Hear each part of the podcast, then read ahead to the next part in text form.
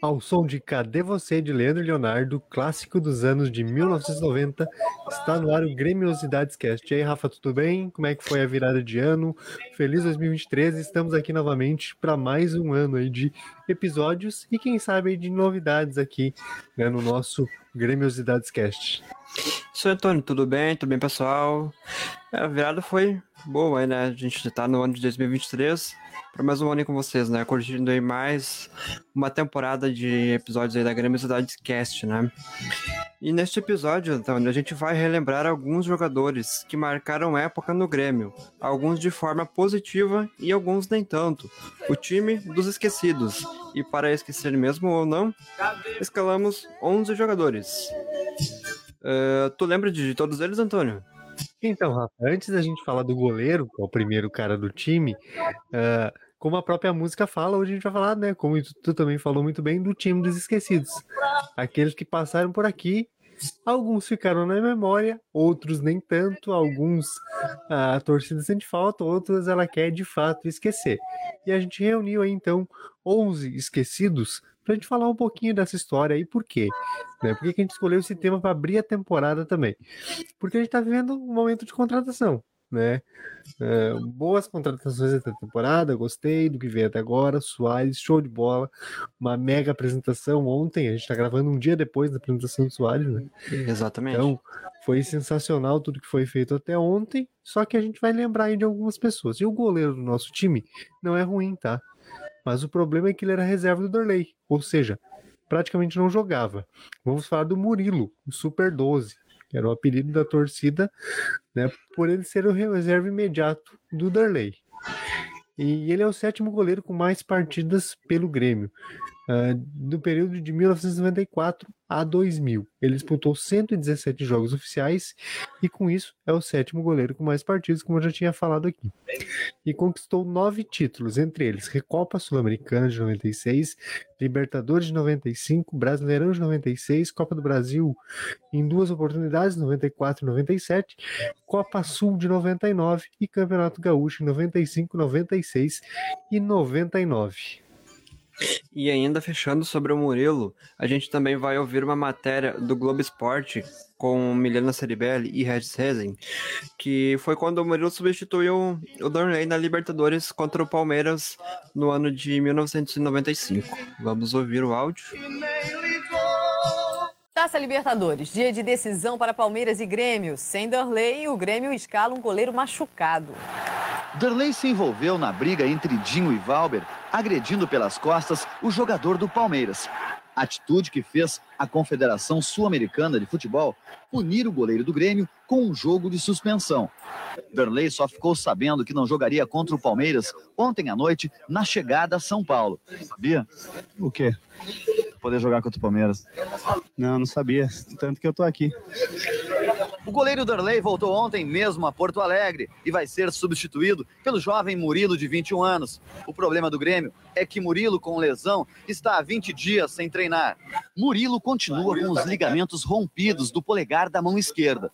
Vai jogar no sacrifício. Murilo ganhou a solidariedade dos companheiros do time.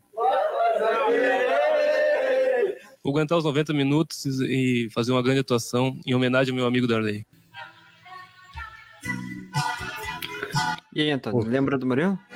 Cara, não lembro, sinceramente. Era uma época assim que eu não acompanhava muito futebol, né? Então eu não lembro do Murilo. Eu... Lembra, ouviu falar, talvez, no Murilo? Muito pouco, muito pouco mesmo, porque eu era bem criança nessa época, então eu não Exato. acompanhava muito futebol. Mas depois, quando a gente fez a pesquisa dos goleiros, eu conheci mais sobre ele, né? E agora ele tá aqui de novo. E para quem não ouviu o nosso episódio dos goleiros, volta um pouquinho aqui na, na timeline do teu agregador de podcast e ouve lá, vale muito a pena, tem muita coisa legal. Então ouve lá um pouquinho né, sobre os goleiros e o Murilo tá lá. E a gente segue aqui então, Rafa, falando agora das laterais, né? Nas laterais a gente tem ah, alguns jogadores que a gente separou também, né, para falar desses esquecidos. E a gente começa pela esquerda, com Michel Bastos. Pouca gente lembra, mas ele teve uma passagem no Grêmio antes de brilhar na Europa. Sua chegada ao tricolor foi em 2004, após o Grêmio ter negociado com o Atlético Paranaense por empréstimo. Pelo tricolor foram 21 jogos e 4 gols marcados. Depois do Grêmio, ele ainda passaria pelo Figueirense até ser negociado com o Lille da França e depois chegar ao Lyon, onde viveu seu auge. Ele ainda disputou a Copa de 2010 na África do Sul, sob o comando do técnico Dunga. E para fechar agora, a gente também vai ouvir um gol do Michel Bastos com a camisa do Grêmio. mas não Ah, pelo, pelo Brasileirão de 2004, o Grêmio foi até Criciúma enfrentar o dono da casa e venceu por 2 a 1 O segundo gol foi marcado pelo Michel. Vamos ouvir na voz de Marco Antônio Pereira, que na época ele narrava pela Rádio Gaúcha. cadê você? Rebate no Grêmio, sobra a bola para Michel Bastos, limpou para a perna direita, bateu pro gol no canto, golaço!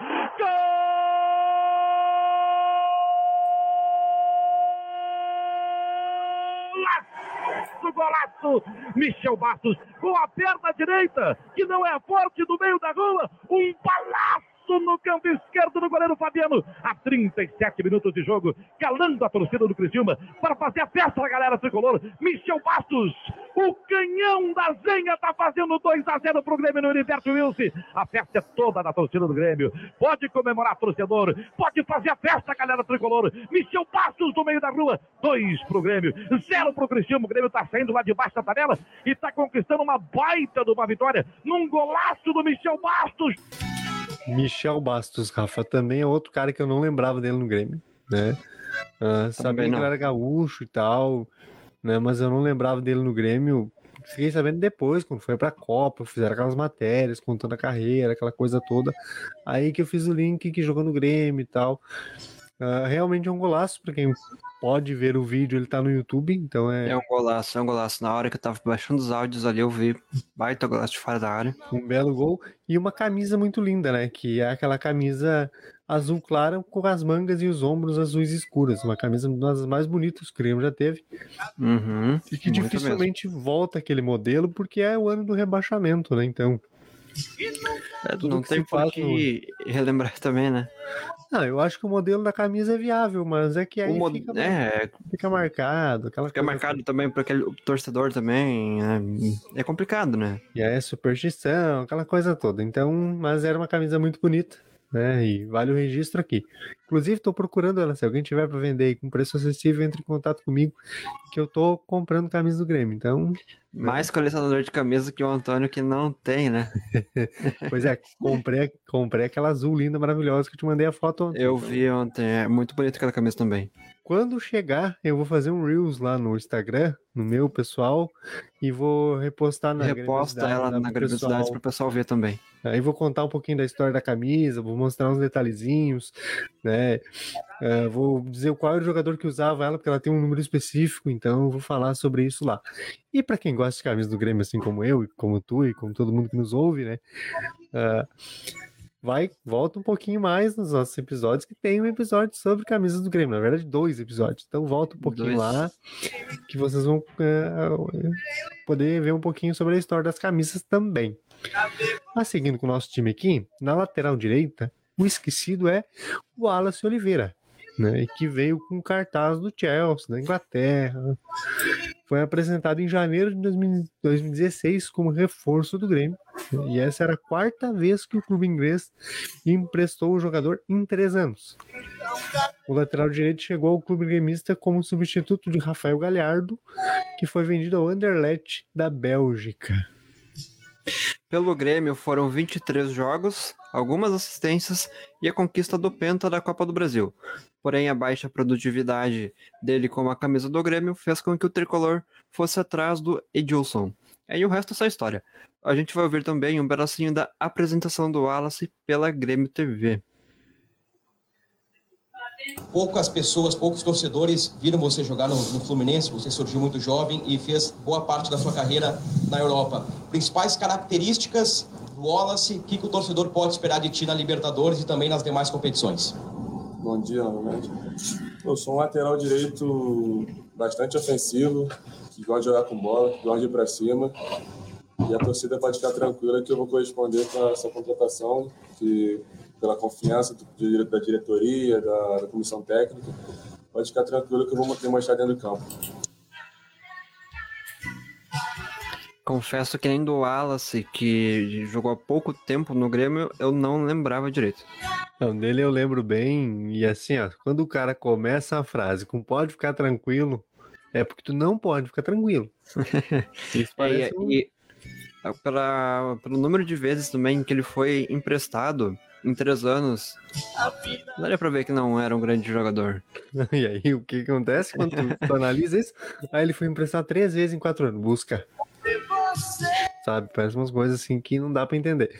E vamos fazer o registro que a voz da pergunta aí que, que foi feita pro Wallace é do nosso colega Bruno Ravazoli, que na época trabalhava na Bandeirantes e hoje trabalha na Guaíba. Então, um abraço pro Bruno aí também, pro pessoal lá da Guaíba, né? Que temos amigos lá, especialmente Fabiano Brasil, que em breve vai estar aqui conosco. Então, um abraço pro pessoal lá também. E na zaga, Rafa, o nosso primeiro nome é Felipe Balói o primeiro panamenho a jogar no Grêmio. Em 2003, em meio ao centenário do clube, uh, chegou como reforço ao Grêmio. E ele chega ao tricolor gaúcho depois de atuar pelo Independente de Medellín, que tinha sido semifinalista da Libertadores 2003. Chegou como reforço do tricolor para a disputa do Brasileirão daquele ano, após justamente atuar contra o próprio tricolor gaúcho nas quartas de finais da Libertadores. Já em julho acabaria estreando pelo Grêmio. Que coincidência, né, Rafa? Até hoje o Grêmio tem essa mania de que, ah, jogou bem contra mim, eu vou lá e busco. E sempre é. dá errado. É. Na maioria das vezes deu errado até hoje, né? Cara, impressionante isso. A gente tá falando de 2003. A gente tá em 2023 e continua fazendo a mesma coisa. Tem algumas coisas que não mudam. Mas enfim. É. É, e pelo Grêmio foram 63 jogos e 3 gols. Sua passagem é marcada pelos piores anos da história do clube. Em 2003, o ano do centenário. O Grêmio é quase rebaixado e em 2004 o quase se confirmou. Um dos gols de Balai foi justamente no último jogo de 2004, naquele 3 a 3 contra o Atlético Paranaense, que deu o título ao Santos. Outro fato marcante é que entrou para a história do futebol por ter, por ter sido o autor do primeiro gol do Panamá em Copas do Mundo. Ele marcou o gol com 37 anos e 120 dias, o que fez dele, na época, o terceiro jogador mais velho da história a balançar as redes em um Mundial. Em 24 de junho de 2018, por ser o primeiro jogador a marcar um gol pela seleção em Copas do Mundo no jogo Inglaterra 6 a 1 contra o Panamá. A gente vai ver também agora o gol de Bolói contra o Atlético Paranaense. A narração é de Paulo Brito da RBS TV na época. Movimentação ali dentro da área. George cobrou a falta. Balões, foi gol!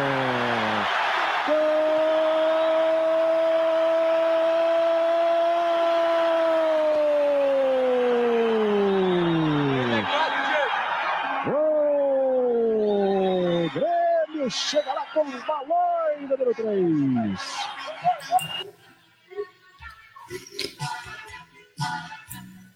E aí, Rafa? Que gol, que gol mais inútil, né? Cara, é aquilo, sabe? É tipo aquele gol que tu já, já acabou tudo, tu vai lá e faz um gol, assim, sabe? É que Só nem. Serve pra ficar na história mesmo, porque não Tu tô de dá um- nada, né? Tu dá um pente pra um careca no Natal. É mais ou menos isso. Não tem serventia nenhum. Né? Mas, cara, esse jogo da Argentina e Panamá. Argentina, eu tô com a Argentina na cabeça. Por que será, né? É. É. A gente tá aí, dá uns spoilerzinhos que a gente vai falar de Argentina muito em breve aqui. Ah, esse jogo Inglaterra 6 a 1 eu assisti. Eu lembro de ter assistido esse jogo na Copa. E do Balão e no Grêmio eu não lembro de nada. Assim, em 2013 eu era quase zero futebol, então. Eu te ouvi falar bastante no Balói, eh, pelo nome dele, inclusive, mas não, não lembro. Ainda mais nessa época, né? Um jogador assim que pouco fez pelo clube. É, no momento ruim, e aí o cara não sei se era bom ou não era, também não dá pra avaliar, né? E não voltou pra E o companheiro do Balói, Rafa, nesse time é o Rodolfo. E por que ele? Pelo fato de que, para muitos, ele era, entre aspas, o bom zagueiro que fez dupla com um tal de Jer- Jeromel. Sem espaço do São Paulo, Rodolfo foi emprestado ao Grêmio até junho de 2014. Ah, Ele chegou ao tricolor gaúcho por meio de uma indicação do técnico Renato Portaluppi. Né, Naquela época, ele era técnico do Grêmio. Ele estreou no primeiro Grenal da Arena né, do Grêmio pelo primeiro turno do Brasileirão 2013 num sistema de três zagueiros, colocado por Portaluppi, sendo Rodolfo o líbero e tendo uma boa atuação ao lado de Werley e Bressan. Se firmou como um dos destaques da equipe naquele Brasileirão, sendo um dos melhores zagueiros do campeonato. Ele ficou no Grêmio de 2013 a 2014 por empréstimo e depois de 2015 a 2016 em definitivo. Nesse período foram 110 jogos e 3 gols. Além de seguro def- defensivamente, ele gostava de atacar e foi assim que salvou o Grêmio na Libertadores de 2014 contra o News Old Boys na Argentina. Depois do Grêmio, ele iria para o Besiktas da Turquia por 10 milhões e voltaria para jogar no Flamengo em 2017 até 2019 e no Curitiba de 2020 a 2021. E para fechar, a gente vai relembrar o gol dele contra o News Old Boys pela Libertadores. A narração é de Marco de Vargas da Fox Sports. Alan Ruiz posicionado para bater a falta. Dudu também. Bocejou lá o Gandula, hein? Alan Ruiz, o jogo é quentíssimo. Bem colocado o 3G. Volta para Alan Ruiz. Marcos. Deu pressão. Cruzamento do Marcos. Rodolfo rede.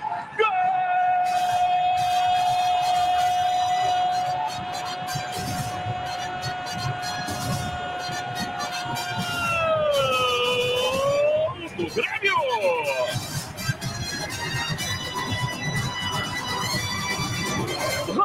Rodolfo, 46 minutos de jogo no segundo tempo no Marcelo Dias. O Grêmio ainda está invicto na Libertadores América e novamente é líder do grupo.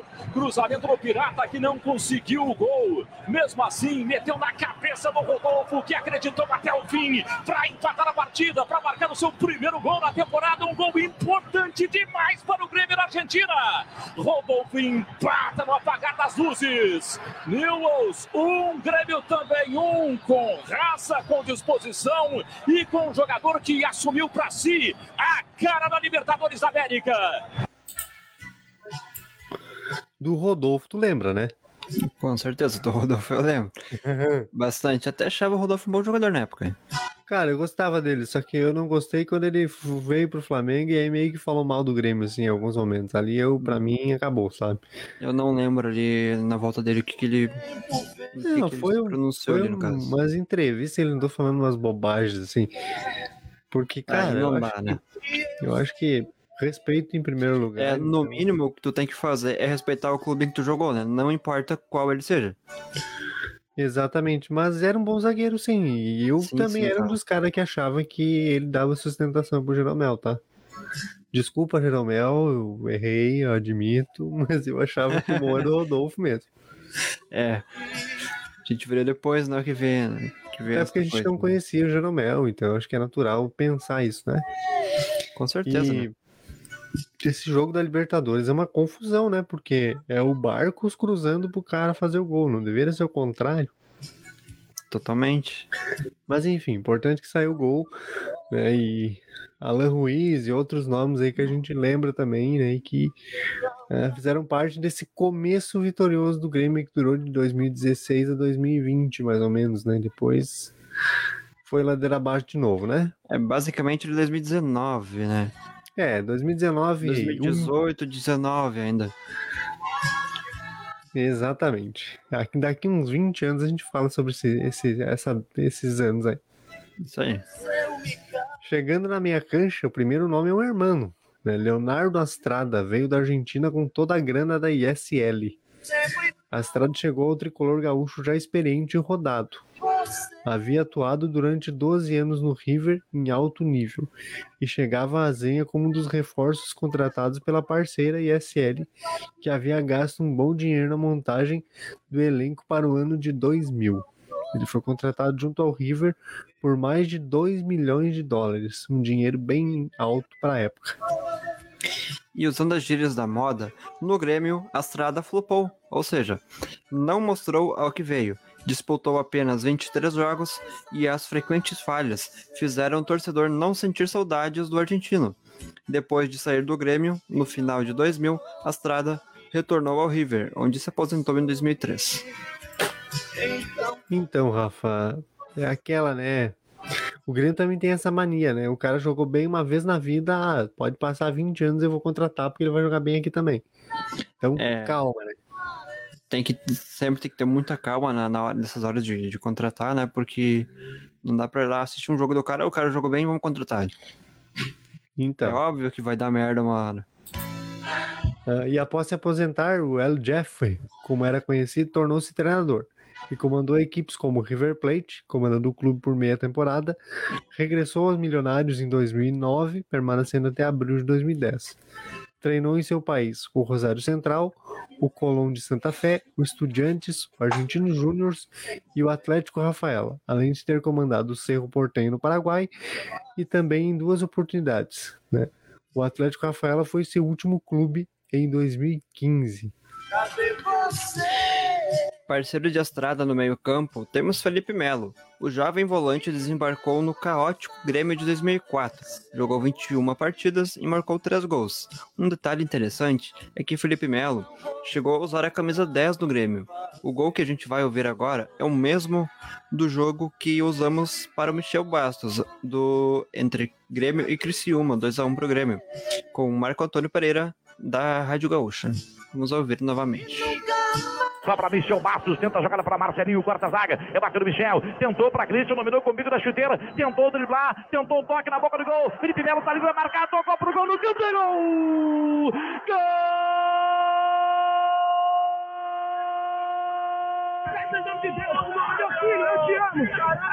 Felipe Melo na jogada do Christian, dominou com categoria, serviu para Felipe Melo livre, livre liberado, e ele entrou, fuzilou no canto direito do goleiro Fabiano, batendo o primeiro gol do jogo, para festa, para alegria, para o delírio da torcida tricolor lá do outro lado, é gol do Grêmio, Felipe Melo, depois foi correndo para o fundo do campo, para homenagear o filho, para homenagear a família, para fazer a festa, para fazer a festa com a galera tricolor do Grêmio, tá na frente aqui no Heriberto Wilson, 33 minutos de jogo no primeiro tempo, Felipe Melo, 10 é a camisa dele, 10 foi a jogada do Christian, e o Grêmio tá fazendo 1 a 0 contra o Cristiano.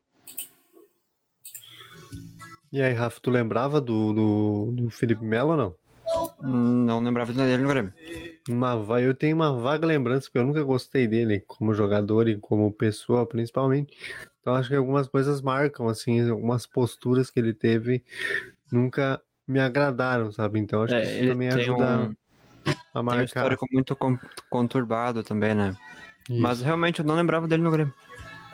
Sim, foi bem no começo da carreira e tal. E depois do Grêmio, o Felipe Melo fez uma carreira de respeito, jogando em grandes clubes como Juventus, Inter de Milão, Palmeiras e Fluminense. Além disso, disputou a Copa do Mundo de 2010, comandado por Dunga.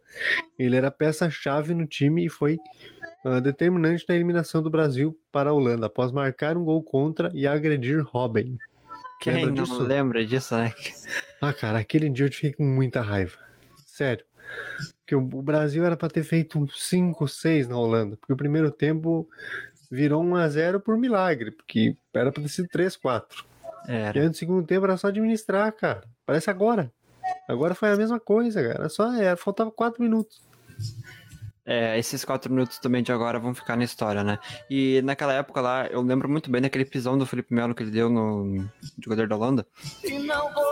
Também foi determinante pra eliminação. Sim, ali foi expulso e descontrolou, né? E não precisava, né? É, o, o Brasil também tem esse histórico, né? De pequenas falhas, assim, que acarretam em eliminações de Copas. Então. É. Então, fechando a meia cancha, temos o Carlos Alberto, meia famoso no futebol brasileiro que chegou em Porto Alegre após brigas com o presidente do Vasco, Roberto Dinamite, na época.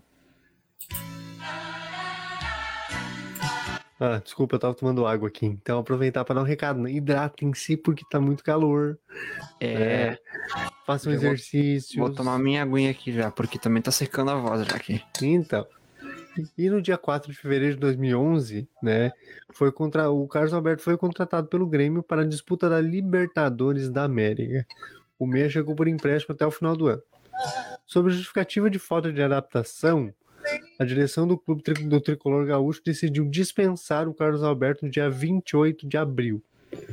O jogador então ficou sem clube uma vez que o Vasco divulgou que o meia não voltaria à equipe.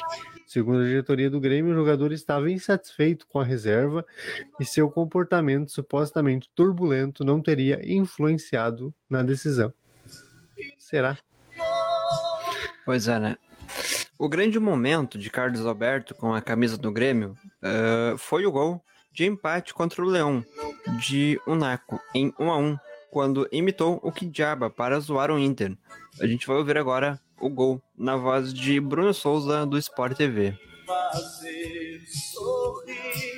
De novo o Fábio Rockenbach. Passe no meio pro Borges, fazendo o papel de pivô. Tocou pro Douglas. Que enfiada de bola pro Carlos Alberto. Dominou, vai fazer, bateu. Gol!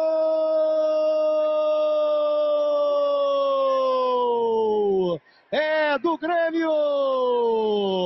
Carlos Alberto com a número 22. Numa linda jogada do ataque do Grêmio. O Borges tocando pro Douglas, que tocou bonito pro Carlos Alberto. É, teve dancinha e tudo na comemoração.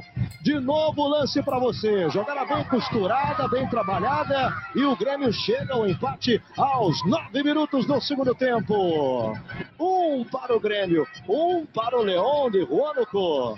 André Rizek. Bela triangulação, belíssima jogada do Carlos Alberto, foi muito bem é, na jogada, teve frieza, teve categoria para empatar o jogo. Se o Grêmio fizer isso, colocar a bola no chão, embora o gramado esteja ruim, e tocar a bola, não tem para ninguém. O Grêmio é bem melhor do que o Leão, e se ele fizer isso, o Lucas vai virar o jogo e vai vencer até com tranquilidade. Olha a dancinha dele com o Gabriel, né? E caiu nas graças da torcida, né? É, eu lembro do Carlos Alberto no, no Grêmio, mas não lembrava que ele tinha feito só um gol. Sim, não é. Ah, esse? aquela. Sim, é aquela ciscação de sempre. é, Que não vai a lugar nenhum, né? Infelizmente, foi um cara que chegou no auge muito rápido e depois não conseguiu administrar, né? Porque o cara com, com 21 anos ele era campeão mundial com o Porto, né? Então o cara ganha uma Champions League. Ah, ganha o Mundial de Clubes, depois vem pro Corinthians, ganha o Campeonato Brasileiro, ganha não sei o que. Cara, é muito difícil o cara ah, manter a cabeça no lugar, porque daí tu já ganhou dinheiro, tu já ganhou título, tu fez um monte de coisa. Pá, isso é muito complicado, né? É complicado, tem que ter os pés no chão também, né? Eu gostava do Carlos Alberto, assim, como jogador. Sempre achei um bom jogador, só que tinha esses problemas, né? Exatamente. Eu fiquei bem feliz, né? Porque ele foi contratado pelo Grêmio, assim. Mas não deu, né? Nem sempre dá, né? Exatamente. E chegando no ataque, o nosso primeiro nome é o Somália.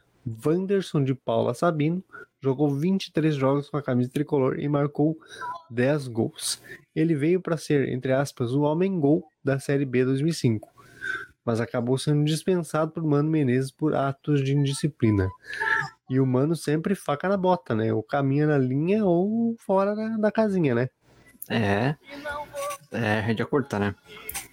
A gente vai ouvir agora o gol de Somália, que é um Grêmio 4-3 sobre o Havaí, com um jogo sem torcida e disputado no Beira Rio de portões fechados, por conta de uma punição.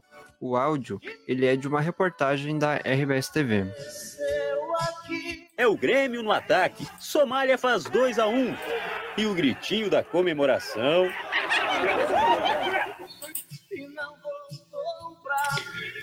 Então, uh, eu lembro bem do Somália, eu gostava dele, cara, como jogador, assim, achava um jogador bem uh, clássico, assim, um cara bem focado, fazedor de gol mesmo. Só que teve esses probleminhas aí de ir pra noite de Porto Alegre e o mano não gostou, né? É isso aí, tem que ter a disciplina também, né? Exatamente. E junto com Somália no ataque, nós temos Louco Abreu, né? Em 1998, ele chegava ao Grêmio o jovem Washington Sebastian Abreu Galo. Emprestado do La Corunha, Louco Abreu disputou apenas sete jogos e marcou um gol. E em 98, vale lembrar que ele dividiu o campo com nomes como Ronaldinho Gaúcho e Roger Machado. Louco Abreu estreou com a camisa gremista contra o Santos em partida válida pelo Campeonato Brasileiro. Na ocasião, substituiu o atacante Clóvis na vitória tricolor por 3 a 2. Fez seu único gol pelo time do no Olímpico e em um triunfo, em um triunfo frente ao América Mineiro. A gente vai ouvir agora o gol narrado por Paulo Brito da RBS TV. E não voltou pra mim. Segundo tempo, Zé Afonso toca, Sebastião Abreu empata para o Grêmio, 1 a 1. Sebastião Abreu. Quem é Sebastião Abreu? Sebastião Abreu, se me falasse quem que é o Sebastião Abreu, eu não queria. Jamais que eu ia pensar que era o Louco Abreu. Não sei quem é. E também eu não sei de onde que ele tem esse apelido. Louco Abreu. É, por causa das loucuras que ele fazia, porque ele sempre fez aquilo porque, pro cara cobrar um pênalti em cavadinha numa oitava de final da Copa, que nem ele fez em 2010. certo. Certo, tu não é, né? É verdade. E diz que a carreira toda ele foi assim, então o apelido se justifica, né? É, fato. Mas a passagem do Louco Abreu foi breve, mas rendeu uma capa da revista Placar, em 1998, com a chamada É Louco Abreu, atacante do Grêmio. Abreu jogou em diversos clubes e pela seleção uruguaia, e sempre levou o Grêmio consigo, pois ele usava por baixo da camisa uma regata com os escudos de todos os clubes que ele jogou. Sabia disso? Interessante. Não sabia que ele fazia isso. Mas Sim, bastante interessante, né? Ele sempre jogou com uma regata por baixo que tinha todos os clubes que ele passou. E eu acho isso muito legal, cara, porque é uma forma de tu agradecer o. É, exatamente. Aqui tá uma forma de respeito, né, que a gente estava comentando anteriormente ali. Hum, não deixa de ser uma forma de respeito ali, pelos clubes em que ele jogou, em que deram a oportunidade de ele fazer a carreira dele. Exatamente. Exatamente, e ao, tá certo, velho? ao ao contrário dos outros que falam mal dos clubes que passaram, ele pelo menos valoriza. Eu acho isso muito legal. Isso mesmo, exatamente. E fechando o trio de ataque, temos um dos mais carismáticos entre os esquecidos. O desconhecido Diego Clementino chegou por indicação de Renato.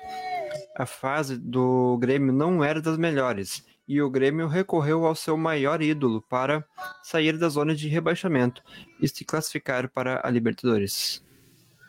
E um dos responsáveis por essa campanha foi o Serelepe Azul, cria do Cruzeiro e destaque do América Mineiro, chegou ao Grêmio e caiu nas graças da torcida. Pelo tricolor foram 31 jogos, 5 gols e muita entrega. Clementino viveu o auge da tristeza entre Ronaldinho e Grêmio, a ponto da torcida colocar uma faixa na arquibancada. Quem tem Clementino não precisa de Ronaldinho. Vamos lembrar da estreia de Clementino com a camisa do Grêmio e uma vitória de 4 a 2 contra o São Paulo no Olímpico. E ele deixou sua marca. O áudio é da TV Globo com a narração de Kleber Machado.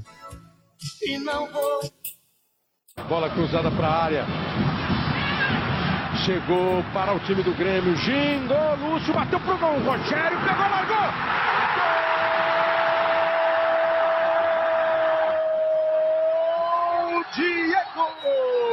Do Grêmio.